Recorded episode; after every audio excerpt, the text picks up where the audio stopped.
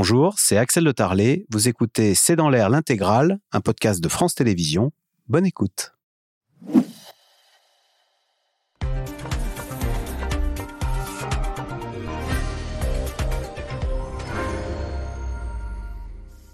Bonsoir à toutes et à tous. Déjà un an de guerre et des Européens toujours plus engagés dans le conflit. Nous devons intensifier notre soutien. Déclaration de Emmanuel Macron cet après-midi à la conférence de Munich sur la guerre en Ukraine. Une guerre des tranchées au cœur de l'Europe qu'on croyait appartenir au livre d'histoire et qui s'est brutalement invitée dans notre quotidien. Une guerre avec également des positions de plus en plus tranchées. La Russie est devenue l'ennemi numéro un des Occidentaux et gare à ceux qui pactisent. Ainsi, le groupe Auchan et le roi Merlin, qui ont décidé de rester en Russie, se voient aujourd'hui accusés d'être pro-russes. Auchan semble contribuer à l'effort de guerre russe, écrit cet après-midi le journal Le Monde, ce que conteste le groupe nordiste. Question, jusqu'où ira cette confrontation avec Moscou? La guerre est-elle possible dans nos sociétés occidentales? C'est le sujet de cette émission de ce C'est dans l'air, intitulée ce soir Ukraine, des marques françaises du côté russe, avec un point d'interrogation. Pour répondre à vos questions, nous avons le plaisir d'accueillir Anthony Bélanger. Vous êtes éditorialiste, spécialiste des questions internationales à France Inter. Elsa Vidal, rédactrice en chef de la rédaction en langue russe de RFI. Anne de Tinguy, vous êtes professeure émérite des universités à l'INALCO, spécialiste de la politique étrangère de la Russie et de l'Ukraine, chercheuse au Syrie. Et je rappelle votre livre, Le géant empêtré, la Russie et le monde de la fin de l'URSS à l'invasion de l'Ukraine. C'est aux éditions Perrin. Et enfin, Guillaume Ancel, vous êtes ancien officier de l'armée française et vous êtes l'auteur de Vent glacial sur Sarajevo. C'est aux éditions Les Belles Lettres. Merci de participer à cette émission en direct. Elsa Vidal, cette affaire Auchan, le chef de la diplomatie ukrainienne dit cet après-midi dans un tweet, euh, Auchan s'est transformé en une arme à part entière de l'agression russe. Auchan, qui est accusé euh, je cite euh, l'étude, l'enquête du Monde, hein. euh, la filiale russe d'Auchan aurait organisé une collecte de produits destinés à l'armée russe, alors d'une valeur de 25 000 euros. dans cette liste, dans cette collecte, on aurait trouvé des milliers de cigarettes, des chaussettes, des cartouches de réchaud à gaz. On précise, Elsa Vidal Auchan a fait le choix de rester en Russie. Eh bien forcément, si on reste en Russie, on s'expose à ce genre de critiques Oui, en fait, on s'expose à ce genre de situation parce que euh, Auchan est implanté en Russie depuis très longtemps avec un, réseau de magasins extrêmement étendu, euh, de magasins plutôt bon marché. Et euh, c'est vrai qu'ils avaient invoqué le fait qu'ils allaient répondre à un besoin alimentaire primaire des Russes pour rester. Le problème, c'est que dans, le système russe tel qu'il fonctionne, dans la gouvernance russe, toutes les entreprises étrangères qui sont présentes sur le marché russe, pour pouvoir s'y maintenir a fortiori dans une situation de crise, doivent contribuer de manière financière ou pécuniaire à, euh, tout effort qui va leur être demandé euh, par la verticale du pouvoir. Et c'est le cas typique. Et effectivement, ce qui, on le soupçonnait, on sait bien qu'il y, y, a ce genre de pratique. Ce qui est très important, c'est que dans cette enquête, en fait, ils ont eu accès, les journalistes du Monde et de The Insider ont eu accès à des emails internes. On sait désormais comment ça s'est passé, comment on leur a demandé. Et donc, on sait désormais qu'il n'y a pas d'échappatoire pour Auchan. Si Auchan se maintient, de facto, Auchan, euh, marque française, sera en soutien euh, de, non pas euh, de l'effort de guerre, mais en tout cas en soutien des militaires russes. de la filiale russe d'Auchan de soutenir ainsi l'effort de guerre, enfin, ou de soutenir les militaires. C'est pas. Bah oui, et c'est de ne pas perdre des investissements qui ont été euh, réalisés sur plus de 20 ans. Euh, c'est sans doute de faire un pari sur l'avenir qu'une fois que cette guerre sera terminée, on sera de nouveau réimplanté. Vous savez, quand vous sortez d'un marché comme celui de la Russie, le ticket d'entrée pour rentrer est très élevé. On vous le pardonnera pas, puisqu'il y a très peu de chances qu'il y ait une alternance politique, et ainsi de suite. Donc c'est un calcul euh, pécuniaire, tout simplement, et, le politique passe au second. Et c'est d'ailleurs un gros problème vis-à-vis d'une partie du patronat français qui voit dans la Russie avant tout un marché. Euh, simplement, en ce moment, euh, depuis euh, plusieurs années, mais tout particulièrement depuis l'année dernière, ce marché est quand même désormais un problème politique majeur. Donc Anthony Bélanger, Auchan aurait dû couper les ponts avec la Russie, comme l'a fait par exemple Renault qui est parti en laissant les clés. Je crois que maintenant, ce sont des, Chinois, d'ailleurs, qui ont repris euh, les installations de, Renault. Pas tout à fait. C'est plutôt les Chinois, c'est plutôt les Russes qui assemblent des, des, voitures qui sont produites en Chine et qui sont importées en pièces détachées pour être assemblées en Russie. C'est plutôt ça qui se passe. Euh, il y a des entreprises qui ne pouvaient pas rester. Total ne pouvait pas rester. Parce que produire du gaz et du pétrole en Russie en pleine guerre, alors que justement l'Europe fait un embargo sur le gaz et le pétrole, ce n'était pas possible. Renault non plus ne pouvait pas décemment rester. Parce que de, la production de voitures à la production de chars, ou éventuellement de, comment dire, à l'effort de guerre, il y a quand même assez peu de marge. Euh, il faut savoir que les entreprises françaises sont implantées en Russie depuis très très longtemps. La France était le premier investisseur étranger en Russie. Ça n'a quand même pas de chance. Hein. C'était très douloureux. Et c'est presque historique. Euh, je rappelle les emprunts russes, je rappelle aussi le rôle qu'a eu la, France dans le développement de la Russie avant la, Révolution, la Révolution d'octobre, je veux dire en 1917. Donc il y a une, une, implication de l'économie française ou des, entreprises françaises en Russie qui est très ancienne. C'est donc très douloureux. Euh, pour euh, Auchan, par exemple, ça représente 10% de son chiffre d'affaires. Et objectivement, avant cette affaire, avant même cet échange de mails qui montre qu'il y a effectivement une collaboration entre, enfin, il y a une demande clairement de la, des autorités russes de participation à cette, à cette distribution. Avant ça, on pouvait, on pouvait du côté d'Auchan comme du côté de Leroy Merlin défendre le fait que les produits alimentaires, comme les produits vendus par Leroy Merlin, n'étaient pas dans le, n'entraient pas dans le cadre des, euh, des, des, sanctions imposées par les Occidentaux, aussi bien l'Union européenne que les États-Unis que la Grande-Bretagne. Donc il y avait, un, ça avait un certain sens de rester sur place. Effectivement, Auchan fournit du beurre. Euh, et où... Alors Auchan, qui, je tiens à le préciser, se dit très surpris hein, de cette enquête et de ces accusations importées aujourd'hui. Ça, c'est l'hypocrisie. ce que dit le monde et montre le monde, c'est que ce n'est pas possible qu'Auchan ait ignoré euh, que, de tels agissements pouvaient se passer. C'est sa filiale russe. Bien sûr. Euh, de la même manière que le roi Merlin ne pouvait pas l'ignorer non plus. C'est le même groupe, hein, C'est probablement c'est le même groupe. Et en plus, ça représente pour le roi Merlin quelque chose comme euh, ses investissements en Russie, c'est presque 6 milliards d'euros. C'est énorme. Donc en fait, on comprend à la fois la difficulté qu'ont ces entreprises françaises, la, la, à se couper un bras, quoi. À se couper un bras, la facilité qu'elles ont eue d'ailleurs à défendre le fait qu'elles pouvaient y rester, parce qu'après ce qu'elles fournissent, ce sont des produits de première nécessité, on va le dire comme ça. tout le monde est allé chez Auchan, chez le roi Merlin. On voit bien qu'on ne fait pas la guerre avec des clous des, et des, marteaux ou, de, ou, des, ou des, des, plaquettes de beurre. Mais sauf que là, en l'occurrence, et c'est très bien de l'avoir souligné, c'est quand on reste en Russie, on paye ce prix-là. Guillaume Ancel, on voit que dans ces, dans ces affaires, dès qu'il y a la guerre, très vite, il y a les accusations de collaboration. Je dis ça, je ne sais pas si c'est le même sujet, mais hier, euh, dans le JT de 20h d'Anne-Sophie Lapix, qui était entièrement consacré à la guerre en Ukraine, euh, il y avait un reportage de Stéphanie Pérez, qui était allée dans la ville de Dnipro. Qui, était occupée par les Russes et qui a été libérée par les Ukrainiens. Du coup, c'est épouvantable, raconter ce reportage, parce que les habitants s'accusent mutuellement d'avoir collaboré avec euh, les Russes du temps où, euh, bah, où, la ville était occupée par les Russes. Donc on s'accuse entre voisins et on se dénonce entre voisins. En fait, il n'y a plus de place dans cette guerre pour la neutralité. Entre la résistance et la collaboration, en réalité, il n'y a plus d'espace. Et du coup, toutes les personnes qui ont essayé de se garder des deux, comme l'a fait Auchan, hein, croyant qu'elle pouvait rester éloignée de l'implication dans la guerre, en réalité est obligée de s'engager à un moment ou à un autre. Ce qui est plus inquiétant dans l'affaire Nipro, et c'est euh, malheureusement assez classique des zones de guerre quand une des parties arrive à la libérer, c'est qu'il y a un phénomène de vengeance qui traduit aussi en général la lâcheté des gens qui ont peu combattu et qui veulent absolument montrer par leur déchaînement de violence contre des innocents que, en réalité, ils étaient très engagés.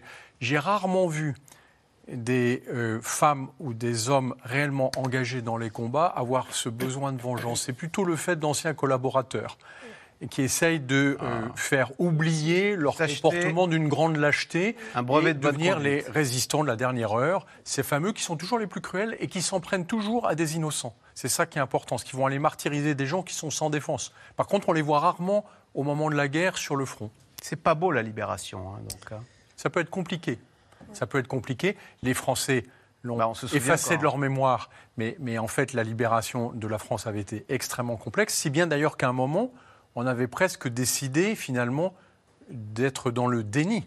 Mm. Moi, j'ai appris, étudiant, que l'homme que j'écoutais pendant des années raconter la résistance était un grand collaborateur. Mmh. Euh, C'est-à-dire? Ça avait été, on, a, on a prouvé dans ah, les années 80 que, en fait, cet homme qui était, qui était un chroniqueur, qui était vraiment l'homme qu'on écoutait sur la résistance, c'était un collaborateur. Et d'ailleurs, Guillaume Ancel, vous me faisiez remarquer que même la Suisse, dont la neutralité est euh, ancestrale, et eh bien même aujourd'hui, la Suisse euh, est accusée pour euh, sa neutralité. Il y a, on, ne peut plus euh, être neutre hein, dans, cette, dans ce conflit. Mais c'est plus grave pour la Suisse, parce que là, c'est l'hypocrisie érigée en politique. C'est-à-dire que la Suisse construit actuellement, elle fabrique des munitions de 35 mm. N'allez pas chercher dans vos livres. Les munitions de 35 mm, c'est une munition très spécifique pour la guerre, qui est utilisée pour les chars Guépard, qui sont des chars bitubes antiaériens, qui ont été livrés aux Ukrainiens pour lutter contre les drones. Ce sont des armes extrêmement efficaces parce que, contrairement aux missiles, ils n'ont pas besoin de s'accrocher sur la cible, qui est en général assez faible. Euh, on envoie une salve d'obus et en fait, ça détruit tout dans un rayon de quelques mètres. Le problème des Allemands, et bien sûr des Ukrainiens, parce que c'est eux qui utilisent ces chars, c'est qu'ils n'ont plus de munitions. Voilà. Ces munitions ne sont plus produites qu'en Suisse. Les Suisses les ont vendues aux Allemands et ils sont fait payer. Mais maintenant, ils interdisent aux Allemands de les réexporter vers l'Ukraine. Au nom d'eux, nous devons rester neutres. Nous construisons des armes de guerre, mais il ne faut pas les utiliser pour faire la guerre. Et là, je pense qu'on est au summum de l'hypocrisie. On est un peu, pardon, mais sur la place de la Suisse au cœur de l'Europe. C'est-à-dire qu'elle ne peut pas continuer indéfiniment à profiter de la prospérité de son environnement en croyant qu'elle constitue une île neutre. Et ça, c'est un conflit qu'on a souvent avec nos amis suisses.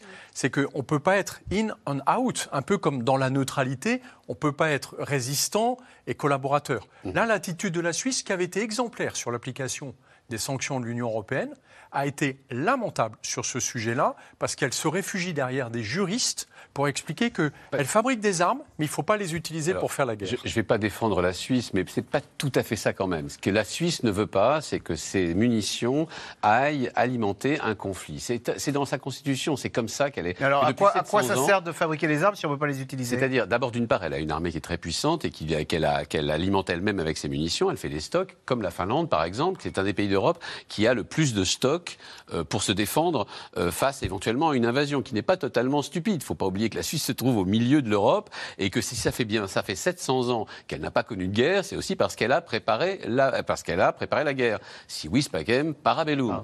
Donc en fait, euh, c'est pas totalement stupide de la part des Suisses qui par ailleurs ont des, non pas des des problèmes juridiques. Ils ont simplement une constitution qui les empêche de livrer des munitions à des, à des pays en guerre.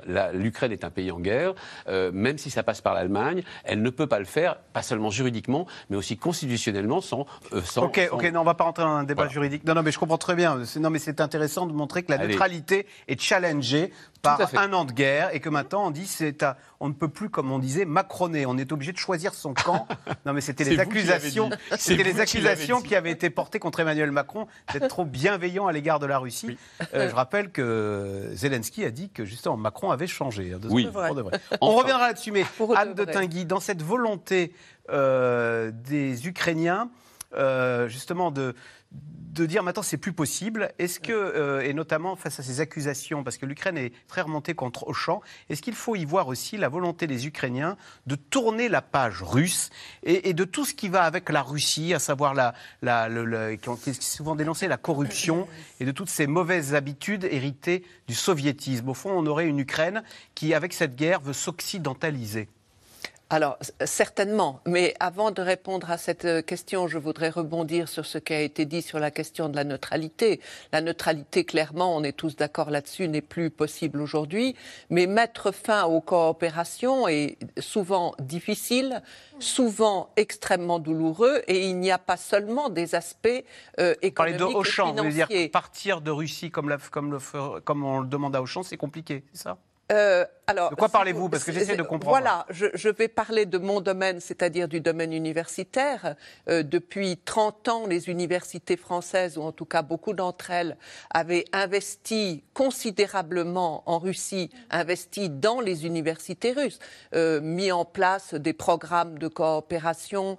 ça a été des efforts qui ont été très considérables. Donc à Moscou, à Saint-Pétersbourg. Après le 24 février, ça a été immédiat. La rupture a été immédiate dans la mesure où euh, les recteurs des grandes universités russes euh, ont signé une lettre de soutien à la guerre euh, en Ukraine.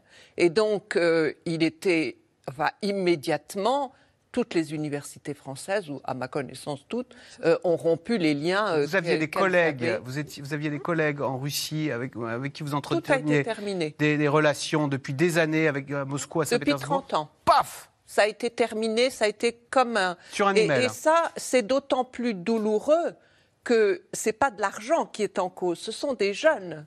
Et ces jeunes que nous avions contribué euh, à, former pendant, pendant si longtemps, ah ben, subitement, on n'a plus de contact avec eux et on n'en aura plus dans les années à venir. Et, des problèmes de ce type, ça existe aussi dans le domaine de la culture, dans le domaine du sport. Euh, voyez les, débats qui ont lieu actuellement euh, pour savoir s'il faut ou non accepter des sportifs russes aux Jeux olympiques euh, en 2024. Les, problèmes sont réellement compliqués et souvent euh, douloureux, ça c'est clair. Alors, bon, les Ukrainiens ont une position qu'on comprend très bien, mais qui est, je dirais, sans nuance sur la question. Ils veulent euh, il nous demande d'interrompre euh, toute relation euh, avec, avec la Russie. Et, ça participe bien sûr de la volonté d'intégration dans la communauté euro-atlantique et de rompre avec la Russie. simplement, ayons présent à l'esprit que c'est une volonté qui ne date pas du 24 février il y a un an. En réalité, c'est une position que les Ukrainiens ont prise après l'effondrement de l'Union soviétique en 1991 avec des nuances. D'accord, Je ne voudrais pas garder trop longtemps la parole, mais enfin, euh, c'est une politique de longue date. Bien compris. Les Occidentaux sont réunis donc aujourd'hui à Munich pour une conférence sur la sécurité et le soutien à l'Ukraine. Alors que le conflit dure depuis maintenant près d'un an et que les positions se radicalisent, Auchan ainsi que Leroy Merlin qui ont fait le choix de rester en Russie, contrairement à d'autres entreprises hein, comme Renault par exemple. Eh bien, Auchan se voit aujourd'hui accusé d'aider matériellement la Russie, la Russie qui est devenue l'ennemi numéro un des Occidentaux par la force des choses. Sujet de Barbara Steck et Aurélie Saner. Journée cruciale pour la sécurité internationale. La conférence mondiale de Munich s'est ouverte ce matin. 150 États vont s'y croiser pendant trois jours, alors que la guerre en Ukraine fait rage. À la tribune, Emmanuel Macron a appelé les Européens à réinvestir massivement dans leur défense. Et face à la Russie, le ton du président, parfois jugé trop complaisant, a changé. Nous sommes prêts à un conflit prolongé. En disant cela, je ne le souhaite pas, mais surtout si nous ne le souhaitons pas, nous devons collectivement être crédibles dans notre capacité à durer dans cet effort, et c'est ainsi que la France s'inscrit dans celui-ci. La Russie ne peut ni ne doit gagner cette guerre, et l'agression russe doit échouer. Volodymyr Zelensky, solennel, demande à ne pas faire de compromis avec la Russie et à accélérer les livraisons d'armes. Nous avons besoin de vitesse. Vitesse pour conclure nos accords. Vitesse des livraisons pour renforcer notre combat. Vitesse des décisions pour limiter le potentiel russe. Il n'y a pas d'alternative à la vitesse, car c'est d'elle que dépend la vie. Le temps presse pour les Ukrainiens. L'armée russe serait en train de déployer un grand nombre d'avions et d'hélicoptères de combat le long de la frontière ukrainienne. Sur le terrain, l'armée de Kiev souffre. L'offensive russe s'intensifie d'heure en heure dans la région du Donbass. Il y a encore peu, il y avait deux ou trois attaques par jour. Mais maintenant, il y en a plus de dix par jour. L'artillerie russe tourne à plein régime. À 5 km de Bakhmut, épicentre des combats, l'armée russe avance au prix de grandes pertes. Ils ont beaucoup d'effectifs, ils envoient beaucoup de troupes. Je ne pense pas que ce soit viable pour eux de continuer à attaquer de cette façon. Il y a des endroits où les corps de soldats russes sont juste empilés. Il y a une tranchée où ils n'évacuent même pas leurs blessés ou leurs morts. La Russie grignote du territoire. Pas assez vite pour le patron des mercenaires Wagner. Evgeny Prigogine, ouvertement critique face à la stratégie militaire du Kremlin. Je pense que nous aurions pu prendre le contrôle de Bakhmut avant le Nouvel An si nous n'avions pas été gênés par notre monstrueuse bureaucratie militaire et les obstacles créés quotidiennement. Comme pour ne pas paraître isolé, Vladimir Poutine a invité aujourd'hui le président biélorusse Alexandre Loukachenko, semble-t-il à la dernière minute. Cher Alexandre, merci d'avoir accepté de venir. C'est vraiment... Comme si je n'avais pas pu venir. Eh bien, nous sommes des gens occupés. Une invitation aux allures de convocation alors que la veille, le président biélorusse a décidé que son pays ne rentrerait en guerre que si, et seulement s'il était attaqué par l'Ukraine. Et bien sûr, nous discuterons, comme d'habitude, de l'ensemble de nos relations, y compris les questions de sécurité et la coopération militaire. Poutine, toujours déterminé, alors que plusieurs médias d'investigation révèlent ce matin que son armée aurait reçu un soutien inattendu. Selon le journal Le Monde, les magasins Auchan et le roi Merlin en Russie auraient collecté et livré des marchandises pour les soldats russes sur le front, et pour cet ancien employé, la direction était au courant. J'ai demandé à la contrôleuse de gestion quelle était la destination de cette aide humanitaire. Elle m'a répondu Réfléchis, comment peux-tu ne pas savoir? J'ai répondu que je n'en avais aucune idée. Elle a dit C'est pour l'opération militaire spéciale. Hélas. La direction du groupe dément soutenir ou financer toute collecte à destination des forces armées russes.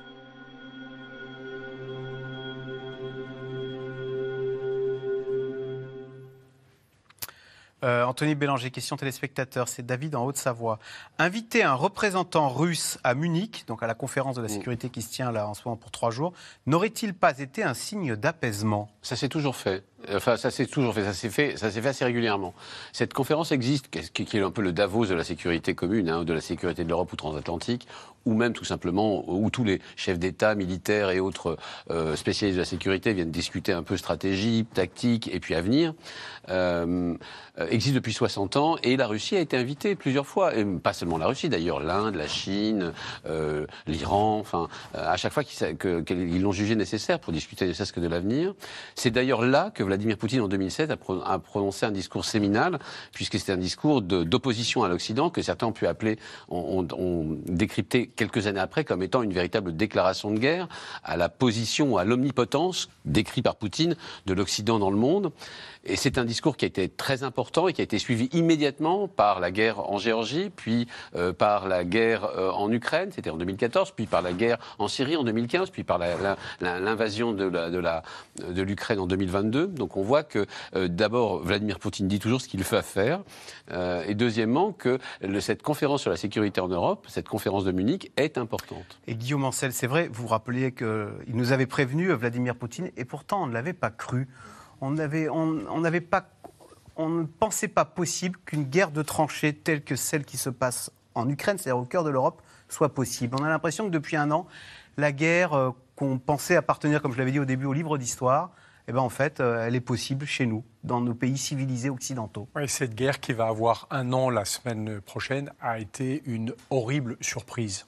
D'abord une surprise parce qu'on n'avait pas envie qu'elle se tienne. Parce qu'on était persuadé en Europe qu'avec notre prospérité, avec le succès de la construction européenne, la guerre ne nous concernait plus. Que la guerre, c'était loin, et que d'ailleurs, l'armée française s'est transformée en corps expéditionnaire, puisqu'au fond, il n'y avait plus de guerre à nos portes. Je vais reprendre les mots d'Olaf Scholz. Nous n'avions plus d'ennemis. On pouvait même se permettre de désarmer silencieusement en Europe, puisque nous n'étions plus menacés. Ça, ça a été la première surprise. La deuxième surprise, ça a été la résistance de l'Ukraine. Parce qu'en fait, quand la guerre s'est déclenchée, nous avions une idée totalement surévaluée de la puissance de l'armée russe. On croyait que c'était une armée moderne, bien équipée, bien organisée, dans laquelle Poutine avait massivement investi. Et qu'est-ce qu'on a découvert? Une armée de bouchers, mal entraînée, mal formée, incroyablement mal commandée et mal équipée. Ce que ressortent les Russes pour cette guerre, ce sont les arsenaux soviétiques d'avant 1990. Et on est éberlué de voir qu'on a surestimé cette armée, on a totalement sous-estimé la capacité de résistance des Ukrainiens. Moi, le premier. Mhm. J'ai écrit le 24 février, les Ukrainiens ne feraient mieux de ne pas essayer de résister à ce rouleau compresseur. Il nous donne une leçon de courage, mais il nous rappelle aussi que quand nous sommes agressés, nous sommes capables de résister. Et c'est ça qui est important pour moi dans le message des Européens. Mais il faut qu'on le traduise, parce que là, aujourd'hui, on regarde la guerre en Ukraine. Mais que veut l'Europe? Aider les Ukrainiens à empêcher les Russes de gagner, c'est incontournable. De toute façon, il n'y aura pas de paix durable sans chute de Poutine. Mais ensuite, qu'est-ce qu'on construira? Mhm. Est-ce qu'on reviendra chacun à notre petite armée nationale en se piquant les munitions de 35 mm que nous vendrons les Suisses mais qu'on n'aura pas le droit d'utiliser? Ou est-ce qu'enfin, on se dira, en plus de la prospérité, il faut construire un système commun de sécurité? Elsa Vidal, la guerre, elle est en Ukraine pour l'instant. L'Ukraine, c'est pas l'Union européenne. Hier, il y avait le maire de Kiev qui était interrogé mm. par Anne-Sophie Lapix dans le 20h. Et il a dit si l'Ukraine tombe, le prochain pays sur la liste sera la Pologne, puis les pays baltes. Est-ce qu'il dit ça euh, pour nous euh, inciter à venir euh, dans la guerre ou est-ce que, ou est-ce que comme l'a dit le maire de Kiev hier, cette guerre, c'est notre guerre à nous, elle est existentielle pour l'Europe? Alors, les deux, je pense. D'une part, il agit pour la défense de son pays en cherchant à consolider les alliances au sein de l'Europe et en particulier auprès des pays qui sont en ce moment à la pointe du soutien que sont la Pologne et les pays baltes, et ces pays, y compris la Finlande, les Scandinaves donc, et ces pays-là sont à la pointe de ce soutien parce que historiquement, ils ont été euh, partis d'empire, puis de l'Union soviétique, et ces intégrations se sont faites par des guerres et par la force. Et pour ce qui est de la Pologne et des pays baltes notamment, le spectre d'une Russie conquérante et dominatrice est extrêmement clair. Il y a par ailleurs. Et eux, ils le pensent, ils le pensent en Pologne que si l'Ukraine tombe, euh, eh Varsovie sera la prochaine sur la liste. Par ailleurs, si on écoute le discours que Vladimir Poutine avait produit juste avant l'invasion de l'Ukraine, où il parle de la nécessité de dénazifier l'Ukraine, si on écoute ses arguments historiques, tout ce qu'il déroule s'applique vraiment parfaitement à la Pologne, aux États baltes, et à la Finlande, qui font partie de l'UE, de l'OTAN, qui faisaient partie de l'Empire russe ou de la Russie éternelle telle que la conçoit Vladimir Poutine. Et si on déroule très logiquement cette chaîne argumentaire, on arrive aux portes de la Pologne. ce qui est fascinant, c'est euh, que le maire, de, le maire de Kiev ne cite pas le seul pays qui, a, pour le coup, vraiment, pour lequel il y a vraiment un risque d'absorption par la Russie si jamais elle emporte en Ukraine, c'est la Moldavie. Moldavie, oui. Qui est déjà l'objet d'un. Ils ont peur d'un coup d'État euh, pro-russe. Parce que autant les pays baltes et la Pologne font partie de l'OTAN et donc sont protégés par le fameux article 5 et notamment par les États-Unis, et les Russes ne s'y risquent pas, ils ne se risquent même pas à y mettre une balle, autant la Moldavie, elle ne l'est pas. Et on a bien vu que les agissements de la Russie étaient tout à fait récents en Moldavie, puisque un gouvernement a dû être changé justement pour éviter que l'emprise de la Russie.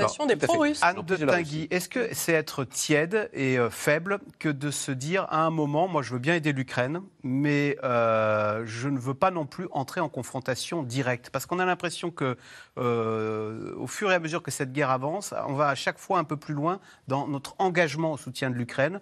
On envoie des chars, demain des avions. On se dit, ce sera quoi l'étape suivante? On enverra des hommes, des troupes au sol. Euh, est-ce qu'il est y a un moment, il y a une, une, marche inexorable vers la confrontation directe à laquelle il faut veiller parce que ce serait dramatique pour nous et nos enfants? Je ne crois pas que ce soit inéluctable, mais je crois aussi que M. Macron euh, vous a répondu tout à l'heure dans le discours que nous avons vu la Russie ne peut pas et ne doit pas gagner parce que l'agression ne peut pas être récompensée. Et jusqu'où est-on prêt, à aller pour faire en sorte qu'elle ne, elle ne gagne pas? Mais cette guerre nous concerne directement pour de multiples raisons. D'abord pour des raisons géographiques, elle est à nos portes, elle est aux portes de l'Union européenne. Euh, d'autre part parce que la Russie est clairement une menace pour l'Ukraine, c'est évident, mais en réalité pour le système international. N'oublions pas que la Russie, pays membre, pays permanent, membre permanent du Conseil de sécurité des Nations Unies, a, violé les principes qui fondent le système international. Non-respect de l'État, non-respect de l'intégrité des de territoriale et non-respect des frontières. C'est-à-dire que... jusqu'où aller pour la punir? Alors, jusqu'où aller, en réalité, le plus loin que nous pouvons. C'est-à-dire Y compris non, alors jusqu'où y aller euh, La question, euh, euh, bien sûr, il faut, moi je distingue les matériels et les hommes. C'est-à-dire en ce qui concerne les matériels, je pense qu'il faut aller aussi loin que nous le pouvons. des troupes au sol, personnellement, je pense que ce serait la ligne rouge à ne pas franchir. Guillaume Ancel, est-ce qu'il n'y a pas une mécanique là, dangereuse qui est en train de se mettre en place sur notre implication dans cette guerre? Oui, il y a une mécanique. Il y a une mécanique, on voit bien que euh, dans les dix premiers mois, on a livré exclusivement du matériel défensif à l'Ukraine en disant qu'il faut qu'il puisse résister.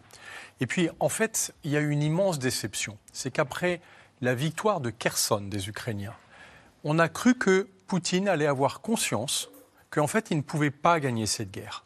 Parce que son armée était insuffisamment forte pour pouvoir remporter la guerre. Et on a pensé qu'il allait faire un geste. Or, il a fait exactement le contraire. Il s'est lancé dans une vague de bombardements uniquement contre des cibles civiles. C'est quand même juste une succession de crimes de guerre, hein, tous les deux jours. Mm. Et puis, une mobilisation de centaines de milliers de jeunes qu'il a été envoyé tuer sur le front, sachant qu'il n'avait aucune chance de gagner quoi que ce soit, sauf une balle. Donc là, je pense qu'il y a eu un retournement des alliés, des 50 pays alliés qui soutiennent l'Ukraine, sur le fait que il n'avait aucune chance de trouver une paix durable avec Poutine parce que cet homme ira jusqu'au bout de sa folie sur le sujet. Au fond, il n'avait aucune raison d'envahir l'Ukraine et il avait toutes les raisons d'en ressortir, sauf qu'il n'a pas cette rationalité-là. Donc la stratégie aujourd'hui des Alliés, c'est que l'Ukraine puisse infliger une défaite militaire aux Russes sur le sol ukrainien. La ligne rouge, c'est la frontière. Alors justement, sur le terrain militaire, hein, l'Ukraine craint de voir des forces russes hein, qui se massent en ce moment à, nouveau à ses frontières. À Kharkiv, c'est seulement à quelques dizaines de kilomètres de la Russie. Le souvenir de combat hante encore la mémoire des habitants, des habitants qui subissent encore régulièrement des bombardements ennemis. Reportage tourné sur place par nos envoyés spéciaux Magali Lacrose et Pierre Dehorne. Parcourir les rues de Slativka, en banlieue nord de Kharkiv, et voir la guerre partout. Beaucoup d'habitants du quartier sont partis. Ici, les combats ont été d'une violence inouïe, et les bombardements continuent. Et pourtant, depuis peu, les bus circulent de nouveau toutes les 10 minutes, même le dimanche. On n'est pas nombreux à être restés dans le quartier, mais que voulez-vous On ne va pas évacuer tout un pays. Ma maison, c'est ici. Et je vais vous dire, ce qui nous fait tenir, c'est qu'on fait tous très attention les uns aux autres dans ce quartier. Très attention. Et ce n'est pas Vania, le gardien de l'abri juste à côté de l'arrêt de bus, qui vous dira le contraire. Slativka compte quatre abris anti-bombardement flambant neufs comme celui-ci. La mairie en a prévu une vingtaine, en espérant qu'un jour tous les habitants reviennent. Nous avons l'électricité, le Wi-Fi, le chauffage dans tout le bunker. Des caméras de surveillance pour que les passagers voient leur bus arriver et une ligne d'urgence reliée au secours. On est bien au chaud dans mon abri, non? Ceux qui sont restés ici ont le cafard parfois. Il y a beaucoup de gens seuls. Alors je vous avoue que souvent, ils viennent pour discuter. Ils me racontent comment ils vont. Ils me demandent de mes nouvelles. Et je leur dis toujours, tout ira bien. Je le dis plusieurs fois si besoin. On a tous besoin d'entendre ça. Les immeubles de la première ligne, comme on les appelle ici, sont tous inoccupés depuis des mois. Régulièrement, Vassil, le droniste de l'armée, vient les filmer sur demande du procureur de Kharkiv. D'appartement en appartement, son drone capture des quantités de preuves visuelles pour documenter les crimes de guerre commis par les Russes et préparer les futurs procès. Devant chaque immeuble, les habitants avaient écrit il y a des gens ici. C'était pour prévenir les Russes pendant les bombardements, mais ça ne les a évidemment pas empêchés de tirer sur des civils. Allez, on commence le scan. Je vais dans les appartements, là. Il n'y a que le drone qui peut voir ça. Chaque preuve de vie détruite compte pour le procès.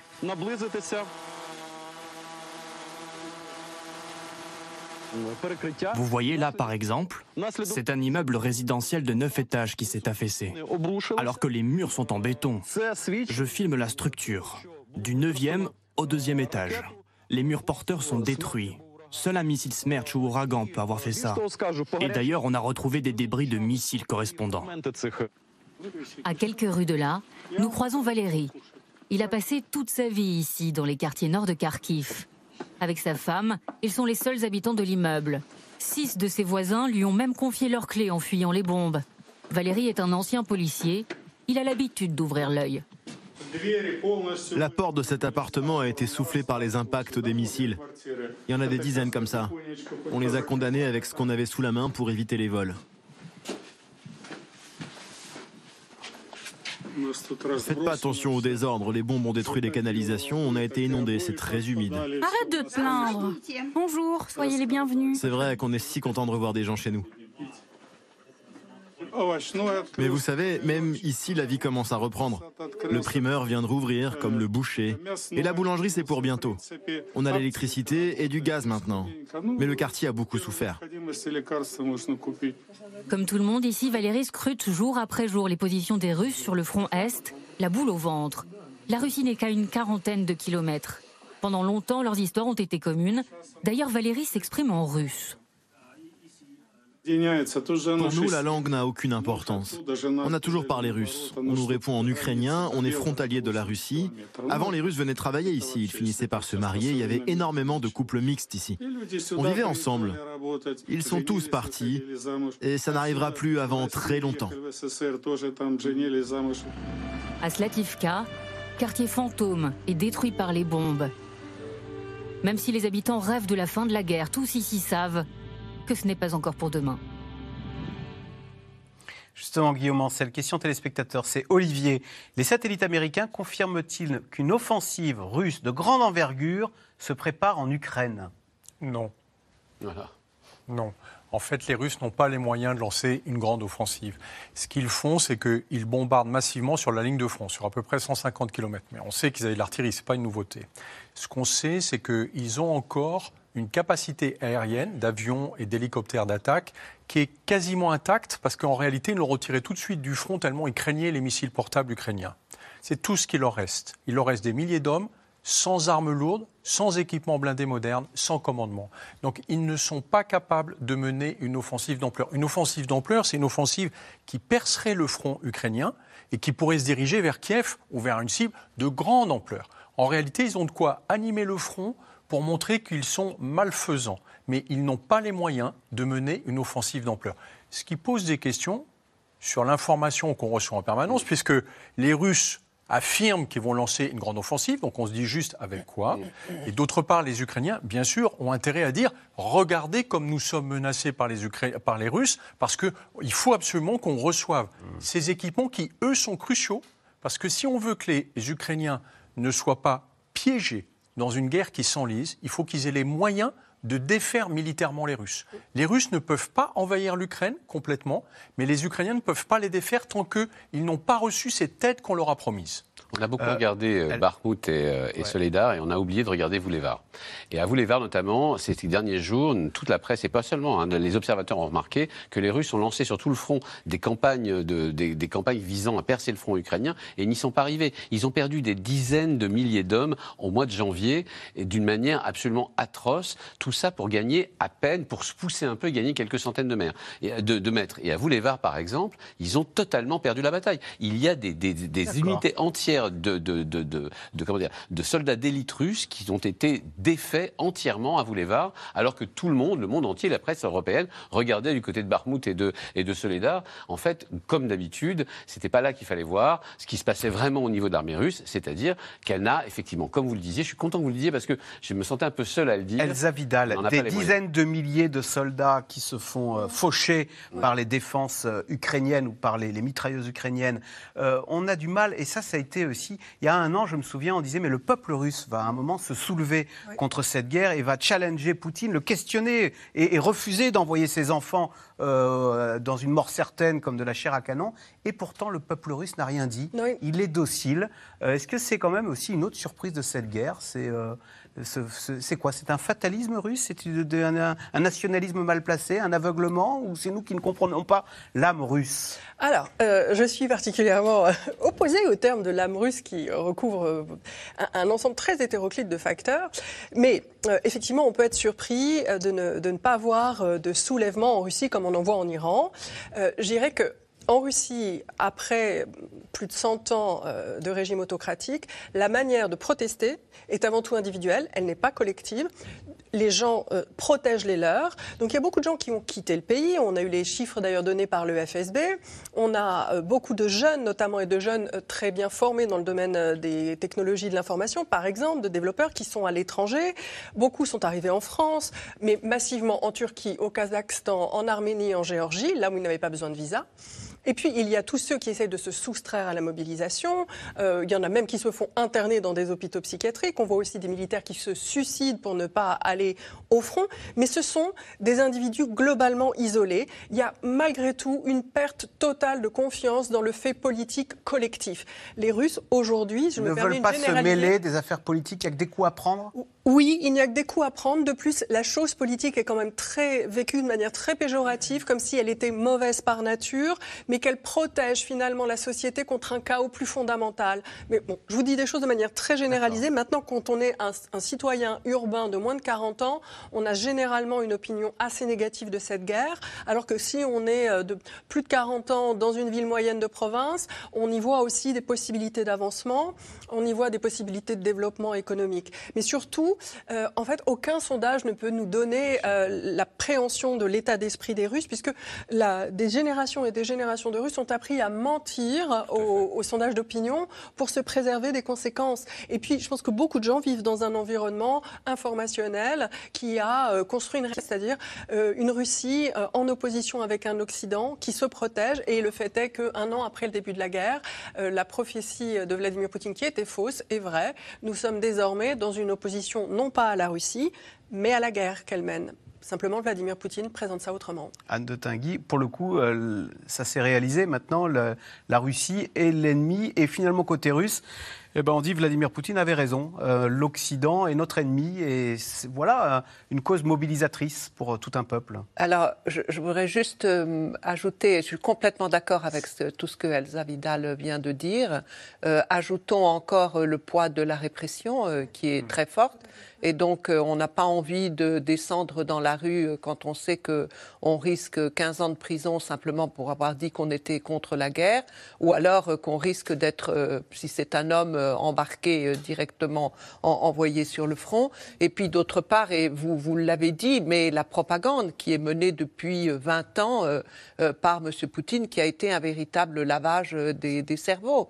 Et, et ça, j'en viens là, ce que vous dites, ce que Poutine, depuis le discours de 2007 à Munich, qui est en effet une véritable date, euh, M. Poutine ne cesse de dire que l'Occident euh, est contre la Russie, veut affaiblir la Russie, veut marginer la Russie, et même ces derniers temps, il allait jusqu'à dire que l'Occident voulait détruire la Russie. Et donc, euh, quand des Russes entendent ce message euh, anti-occidental, euh, anti-américain euh, depuis des décennies, depuis presque 20 ans, il, est clair que ça donne des résultats et qu'après, eh bien, le, discours poutinien concernant la guerre est, davantage, est davantage accepté. Alors, l'autre grand sujet de la conférence de Munich, ce sont les tensions entre les Américains et les Chinois cette fois. Affaire des ballons espions, lutte d'influence en Asie du Sud-Est ou encore menace sur l'île de Taïwan, les sujets de discorde se multiplient dangereusement. Sujet d'Anne Maquignon et Benoît Thébault. C'est un acte considéré comme une agression. Dans la lueur des premières heures du jour, le 6 février dernier, un laser militaire chinois pointé en direction d'un navire des gardes-côtes philippins. Une provocation que les autorités prennent immédiatement au sérieux. On va vers une escalade alarmante provoquée par les gardes-côtes chinois. Avant, ils coupaient la trajectoire des bateaux. Là, le laser, c'est quelque chose de beaucoup plus intrusif. Ça peut être considéré comme un acte hostile. C'est très alarmant. Une action agressive, quelques jours seulement après la visite aux Philippines du secrétaire américain à la Défense. Historiquement, Manille est le plus ancien allié de Washington dans la région. Mais ces dernières années, l'archipel s'est rapproché de Pékin. Visite en janvier encore du président philippin sur le sol chinois. Trois semaines plus tard, virage à 180 degrés. Les Philippines signent avec les États-Unis un accord leur donnant accès à de nouvelles bases militaires dans la région. Nous sommes heureux d'annoncer que le président Marcos a approuvé quatre nouveaux sites dans le cadre de l'accord de coopération en matière de défense. Cela porte à neuf le nombre total de sites. Les États-Unis n'ont cessé de renforcer le déploiement militaire dans la région, ce qui exacerbe les tensions et met en péril la paix et la stabilité régionale. Les pays de la région doivent rester vigilants et éviter d'être utilisés par les États-Unis. Les Philippines, une prise de choix pour les États-Unis dans leur guerre d'influence avec la Chine. Ces nouvelles bases se situent à seulement 300 km de Taïwan, toujours sous la menace d'une invasion chinoise. Au Congrès américain, certains républicains réclament d'ailleurs à Joe Biden 2 milliards de dollars de subventions pour apporter à Taïwan une assistance militaire. Les États-Unis doivent agir de toute urgence pour se défendre et s'assurer que nos alliés et partenaires disposent des capacités nécessaires pour se protéger du Parti communiste chinois. Se défendre à l'heure où les États-Unis soupçonnent la Chine d'une opération mondiale de surveillance. Il y a dix jours, un ballon chinois a été abattu par un avion de chasse américain. La tension monte, les deux pays se renvoient la balle. Pékin accuse à son tour Washington d'espionnage. Depuis le mois de mai, sans l'approbation des autorités chinoises compétentes, les États-Unis ont lancé plusieurs ballons à haute altitude depuis leur territoire. Ces ballons ont effectué des vols autour du monde, survolant illégalement l'espace aérien de la Chine et d'autres pays, à au moins dix reprises. Rapidement, la Maison-Blanche, sommée de s'expliquer en direct à la télévision, réfute ces allégations.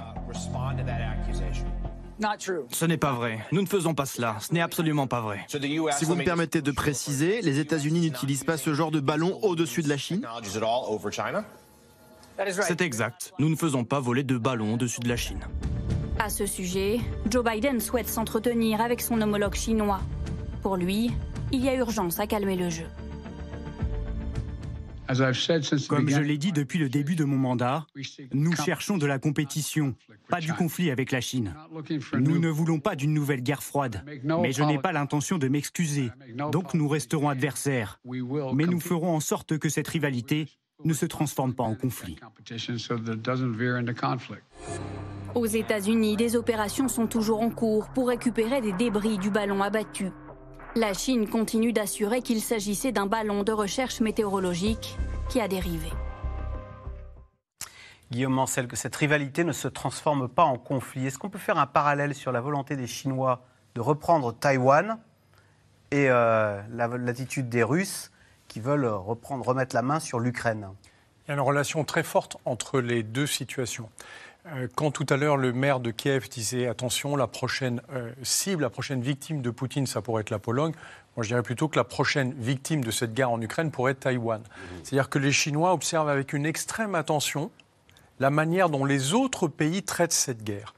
Si on laisse tomber l'Ukraine, ils en déduiront facilement qu'au fond, envahir euh, Taïwan est risqué, mais pas plus que ça. Si par contre on soutient l'Ukraine jusqu'à défaire la Russie, les Chinois qui sont très rationnels et qui ne sont pas dirigés par un tyran, mais par un système très organisé, n'ira pas prendre ce risque parce qu'ils vont balancer les possibilités et les risques afférents à l'affaire de Taïwan. Donc en ce moment, ils observent, ils observent la guerre en Ukraine comme étant une espèce de reproduction de ce qui pourrait se passer sur Taïwan. C'est extrêmement important. Et d'ailleurs, quand le président Biden parle des ballons chinois et de l'escalade finalement qu'on observe sur ce sujet, il réalise qu'il faut faire descendre la tension. Mhm. Parce que, pardon, mais faire survoler un ballon sonde à plus de 20 km d'altitude n'est pas un acte de guerre. Au même titre que faire un éclairage laser sur un bateau n'est pas un acte de guerre. Donc il faut faire descendre la pression sur ce sujet. Ça n'est pas nécessaire. La guerre, elle est en Ukraine. Alors par ailleurs, les mêmes causes produisent les mêmes effets. C'est ça qui est fascinant. C'est-à-dire que de la même façon que la Russie, est en devenant agressive,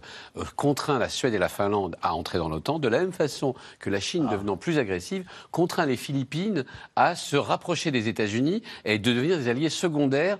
Euh, Donc il y a une espèce d'OTAN en Asie qui est en train de se constituer par rejet non pas de l'URSS, de la Russie, mais par rejet de la par Chine. le danger de la Chine. les alliés euh, traditionnels des Américains dans cette partie du monde, c'est la Corée du Sud et le Japon. Ok. Ils ont des alliés secondaires qui ont toujours été les Philippines, éventuellement l'Indonésie, mais qui jusqu'à présent étaient un peu aux abonnés absents, notamment euh, avec le président précédent des Philippines, qui s'appelait le président Duterte, qui lui s'était plutôt rapproché de la Chine.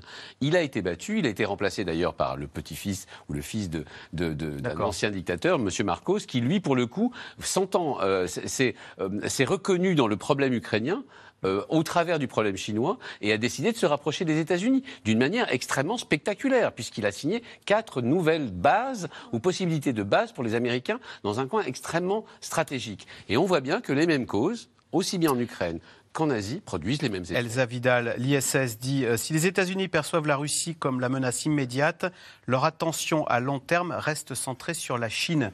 Est-ce que ce qui se passe, cet Occident qui aujourd'hui combat euh, la Russie, eh ben, il est fort à craindre que le même type de logiciel s'appliquera demain sur la Chine? Et nous serons invités à participer, nous Européens, euh, à ce deuxième front il est évident que pour les États-Unis, la guerre en Ukraine, effectivement, sert de messager auprès de la Chine, et c'est-à-dire un round de répétition. On montre à la Chine la détermination du camp occidental à lutter contre ce type d'agression, contre les souverainetés euh, territoriales. Et dans le même temps, pour les États-Unis, euh, l'objectif premier maintenant de toute leur programmation stratégique, militaire, politique, c'est la Chine. C'est lutter contre le développement de la puissance chinoise. Et donc, pour eux, il y a d'abord un intérêt à clore la guerre en, Ukraine assez vite pour pouvoir se concentrer Mhm. sur la Chine. Pour nous, ça restera à voir. Le danger chinois, bah, il est économique avant tout, mais euh, nous ne sommes pas, nous, en train de défendre une super hégémonie euh, planétaire que nous voulons garder contre la Chine. Donc nos intérêts avec les États-Unis pourraient fortement ah. diverger euh, à long terme, effectivement. Sur la question chinoise. Par ailleurs, les Chinois ont parfaitement compris ce qui se passait. Hein. Tout de suite, on... oui, vous vouliez... non, alors j'ai peut-être de Tanguy une dernière question. On a l'impression néanmoins qu'il y a un axe des pays autoritaires Moscou-Pékin euh, qui se dresse face à un, acte, un axe des pays occidentaux. Euh, est-ce que vous partagez cette vision Mais du bien sûr, et la Chine est un acteur euh, extrêmement important du conflit russo-ukrainien. En réalité, pour de multiples raisons. Si la Chine voulait vraiment faire pression sur la Russie pour que la Russie arrête cette guerre, euh, elle est probablement le seul acteur euh, qui aurait euh, cette possibilité. Infliger cette humiliation à Poutine, lui dire maintenant tu arrêtes ta guerre, Vladimir? Xi Jinping en aurait les moyens? Mais attendez, je pense qu'il en aurait d'autant plus les moyens qu'aujourd'hui, la Russie est totalement dépendante de la Chine. Alors, rappelons qu'il y a eu une réconciliation russo-chinoise en 1989, après 30 ans d'un conflit qui a été extrêmement dur. Et, et, depuis 1989, des relations entre la Russie et la Chine qui se sont progressivement développées dans tous les domaines, jusqu'à donner un partenariat multidimensionnel euh, qui est solide. Je ne parlerai pas d'alliance, mais je parlerai convergents. Euh, oui, des intérêts euh, qui sont très, très convergents. Oui, Guillaume Ancel? Quand même, à une nuance près c'est que si la Chine voulait soutenir la guerre russe, elle lui livrerait les armements, les munitions qui lui manquent. Et elle ne le fait pas. Les pièces détachées. Non, mais justement, moi, je n'ai euh, pas dit. Alors, justement, la Chine, en réalité, a une position très ambivalente. Parce qu'elle ne soutient pas la Russie à l'ONU, elle s'est abstenue dans les votes à l'ONU, euh, mais elle ne condamne pas non plus euh, la Russie. Et elle montre à certains moments par exemple, au moment du sommet de Samarkand de, l'organisation euh, de Shanghai euh, cet été, euh, bon, Poutine est quand même obligé de dire publiquement à M. Xi Jinping nous comprenons vos inquiétudes et nous allons en parler. Donc ça veut véritablement dire quelque chose. Il y a un peu de gêne et de vassalisation de Poutine. Absolument. Euh, une vassalisation euh, qui est maintenant très importante parce que grâce à la Chine, la Russie n'est pas isolée dans la vie internationale. Grâce à la Chine, à l'Inde aussi ah, dans une certaine mesure. Et sur le plan économique, euh, la Russie, la Chine et, et l'Inde permettent à la Russie de contourner certaines des sanctions occidentale. Un mot, Elsa Vidal, d'ailleurs, sur. Euh, c'est vrai que on dit oui, la Russie a des soutiens dans le monde et il y a beaucoup euh, de pays euh, non alignés qui ne soutiennent pas les Occidentaux, qui disent bon, bah, les Occidentaux, mm. ça, commence à suffire. Sauf que quand on sonde les opinions publiques, par exemple du Brésil, on demande aux Brésiliens vous souhaitez vivre dans un système américain? Oui, 51%, ou dans un système russe ou chinois oui, 3%. Est-ce que le problème de la Chine et de la Russie, euh, c'est qu'elles n'ont pas gagné les cœurs et que le soft power, euh, ben, vous demandez à un Indien, il préférait aller à Hollywood ou envoyer ses enfants à New York qu'à Shanghai ou à Moscou. Oui, alors il y, a des, il y, a des, messages très particuliers qui sont produits par effectivement les régimes illibéraux que sont euh, la Chine, la Russie, l'Iran, dans une certaine mesure euh, la Turquie, qui sont à destination de nos opinions publiques un peu fragilisées, qui étaient dans le doute sur l'efficacité des démocraties, pas d'accord avec certaines évolutions, peut-être avec euh, des évolutions sur le terrain des mœurs, en gros le mariage pour tous. Voilà, il y, a, ces messages-là qui ont été produits par ces pays à destination de nos opinions publiques. Et puis, il y a d'autres messages qui sont pour le Sud et qui sont plutôt prévus pour les enceintes onusiennes, donc là où on se réunit euh, de manière collégiale, et qui est plutôt une contestation du monopole américain sur le système international, sur l'ordre né de la Seconde Guerre mondiale, et qui maintenant dit bah, c'est bien gentil, mais nous, on est devenu quasiment la première puissance euh, économique mondiale pour la Chine. Euh, on, on, est en tout cas très très nombreux, l'Inde rentre euh, en, ligne de compte. Il y en a marre les Occidentaux. Oui, et on a notre légitimité sur certaines zones. Et effectivement, ça, ça joue aussi auprès d'un autre, euh, d'une autre opinion publique qui euh, se sent, et parfois à bon droit, vassalisée par l'Occident. Et peut-être que ça devrait aussi nous inciter, je pense à la France, dans les pays où nous sommes mis en concurrence par les Russes, par des moyens absolument vils, puisqu'on parle de compagnies militaires privées comme Wagner. Mais ça devrait peut-être nous engager aussi à revoir la nature de nos relations, puisque proposer peut-être des, des associations qui seraient euh, bénéfiques pour tous les membres et non pas juste entretenir un réseau de clientèle ou d'influence qu'on trouve naturel, ça pourrait peut-être c'est une nature euh, plus saine de nos relations, notamment avec les pays du Sud qui sont en Afrique de l'Ouest. Je, voulais juste ajouter que c'est vrai que c'est qu'on a, on a tendance à dire en Occident que nous sommes en train de décliner tout simplement parce que, comme je le disais Mais notre modèle fait envie. Oui, bah oui, parce que parce que notre parce qu'on n'a plus la patinoire pour nous en clair. En clair hein. on n'est plus les, les, seuls à être puissants. C'est vrai que la Chine est en train de devenir une économie et, une, et comment pèse de son poids politique et économique de plus en plus fort. Ce n'est pas que l'Europe décline ou que l'Occident décline, c'est que nous sommes en train d'être relativisés. Nous sommes en train de retrouver, au fond, un équilibre mondial qui, existe, qui préexistait au XVIIIe ou XIXe siècle et qui disait que la Chine était la première puissance économique du monde, que l'Occident était un pôle de croissance et qu'il y avait un monde multipolaire. Au fond, ce que Poutine semble réclamer de ses voeux est en train d'être réalisé par la, par la Chine, mais il ne faut pas imaginer une seconde qu'il s'agit d'un déclin de c'est juste une une relativisation naturelle de nos pôles de croissance économique. Allez, tout de suite, on revient à vos questions. Alors c'est Alain dans les Vosges. Que risque le groupe Auchan si la fourniture gratuite de nourriture à l'armée russe était confirmée? Donc Auchan, hein, je rappelle l'expression, c'est l'enquête euh, du Monde euh, qui est accusée, alors que je retrouve l'expression parce qu'on est, on est, on est vite accusé euh, de, de, voilà, Auchan semble contribuer à l'effort de guerre, russe. Bah, c'est d'abord un grand risque en termes d'image et avant mm. tout un grand risque en termes d'image et de désaffection, je dirais d'abord des acheteurs en France et en Europe. En Russie, Auchan ne risque rien, au contraire. Mm. Auchan a sans doute affermi auprès des autorités sa position et au prix de la, la, population russe qui peut continuer à se nourrir à des prix à peu près raisonnables. Anthony Bélanger, Charlotte demande quelles sont les raisons pour Auchan de rester en Russie?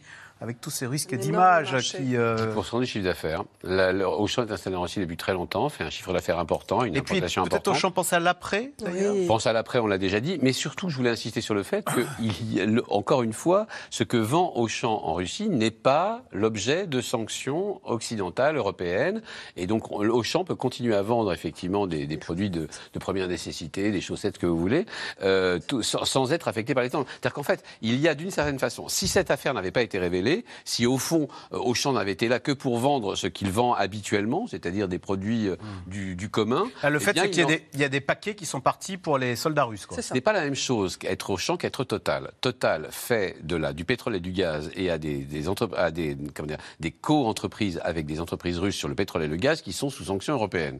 Auchan vendait, vend euh, des, des, modes de beurre. C'est hmm. pas tout à fait la même chose. Et ça, ce n'est pas sous l'objet de sanctions européennes. On peut continuer à vendre de la marche, de, l'alimentation, de la marchandise et même des chaussettes, si vous voulez, dans des magasins Auchan en Russie sans être affecté par les. Donc il y avait, d'une certaine manière, Auchan avait, euh, avait pouvait argumenter qu'elle n'avait pas de raison de sortir, euh, de raison y compris juridique, de sortir de, Russie et de gâcher ses investissements. Maintenant, ce qu'a révélé le monde est toute une, une autre affaire. C'est en fait la complicité ou la, collaboration d'une partie du groupe ou d'une partie des personnels du groupe avec euh, l'opération spéciale, en fait la guerre en Ukraine et la collecte de produits pour les soldats ukrainiens en le sachant parfaitement. Russe.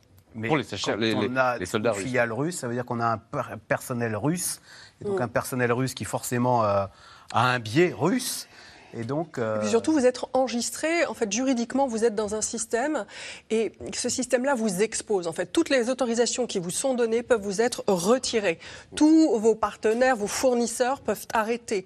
Euh, toutes vos charges peuvent augmenter du jour au lendemain. On peut remettre en cause votre bail. On peut vous expulser des meilleurs emplacements. Mm. Et les emplacements d'Auchan, que ce soit Auchan, le Roi Merlin ou euh, Decathlon en Russie, ce sont des emplacements hyper coûteux en fait. Hein. Il y a, les marchés est important vous de la farge en Syrie cette, neutralité, cette neutralité, elle elle n'est pas possible, y compris en Russie. Souvenez-vous de la Farge en Syrie. On l'avait accusé d'avoir, d'avoir été obligé de payer en partie euh, l'État islamique pour pouvoir continuer à, En fait, il n'y a pas de neutralité dans cette guerre. C'est ça que montre l'exemple d'Auchan. Et Auchan a fait une erreur stratégique en termes d'image, en voulant rester pour préserver ses investissements, parce qu'elle s'expose à contaminer gravement son image. Ah ça va choquer toutes les opinions occidentales et alliées de se dire, mais quand même, dans une guerre, mm. vous avez accepté d'apporter un soutien de fait à l'opération militaire spéciale. Et Auchan, pour sa défense, dit abandonner nos employés. Euh, l'image va revenir, euh, je l'ai plus. Voilà, abandonner nos employés, leurs familles et nos clients n'est pas le choix que nous avons fait. Euh, ils avaient des salariés aussi. Mais ils ont une responsabilité. Ils sont là euh, C'est pas ce qu'on leur reproche. Hein. Aujourd'hui, non. Oui, mais c'est ce qu'ils disent pour leur défense. Pourquoi mais justement, ça ne marche pas. Ils ne peuvent pas dire pour leur défense qu'ils ont une responsabilité sociétale, alors que là, ils sont pris la main dans le sac en train de livrer du soutien à des soldats qui sont impliqués dans une guerre d'agression contre l'Ukraine. Là, euh, non, ça ne marche pas. Donc, il fallait farcir. Cool. Oui, ben oui, et ils auraient pu penser qu'ils avaient un devoir moral. Euh, manifestement, ça n'a pas été une considération qui est entrée en jeu. Non. Comme vous avez coupé les ponts du jour au lendemain avec tous vos contacts dans les universités de Moscou ou de Saint-Pétersbourg. De Russie, tout simplement. Euh, Dominique, dans les Bouches du Rhône, qu'est-ce qui empêche l'Union européenne et l'OTAN d'assurer une présence militaire en Moldavie afin de dissuader les Russes, puisque la Moldavie craint euh, des activistes pro-russes ne fassent tomber le régime et ne rapprochent la Moldavie de Moscou Alors en fait, il y a déjà une présence militaire de l'OTAN en Roumanie qui est importante. Il y a la France d'ailleurs qui a plusieurs unités qui sont là-bas, mais il n'y a pas que les Français. Euh, la Moldavie est juste en face, hein. c'est vraiment un petit pays, la Moldavie. Donc euh, le, le, point, c'est moins d'être en Moldavie, qui ne fait pas partie de l'OTAN, que d'être prêt à réagir. Et à mon avis, la Moldavie aujourd'hui est plus une diversion, un peu comme on a eu le cas avec la Biélorussie pendant des semaines. On nous agite des choses qui ne sont pas importantes. Ce qui est important, c'est ce qui va se passer quand les Ukrainiens pourront lancer une contre-offensive en Ukraine. Euh, Anthony Bélanger, y a-t-il encore un chef d'État qui tente d'endosser le rôle de médiateur avec Poutine? Erdogan. Erdogan le fait, il le fait plutôt pas mal, puisqu'en plus, il a les clés géopolitiques d'une partie du problème. Je rappelle encore une fois euh, que la, Turquie euh, peut ou non autoriser les bateaux russes à rentrer ou sortir par les détroits. Euh, par ailleurs, elle est frontalière pour le coup avec la Russie et avec l'Ukraine, entretient des bonnes relations avec les deux. Erdogan joue ce rôle depuis le début. Et en Europe, il reste quelques affidés de Moscou, mais qui sont ridicules. Je pense à Viktor Orban, qui vont de temps en temps à Moscou, histoire de montrer qu'ils parlent encore, mais en Europe occidentale, non. Mais Erdogan sert, à ça, oui. Eh bien voilà, c'est la fin de cette émission. Merci euh, beaucoup euh, d'y avoir participé. Vous restez sur France 5 et nous on se retrouve demain pour un nouveau C'est dans l'air. Bonne soirée sur France 5.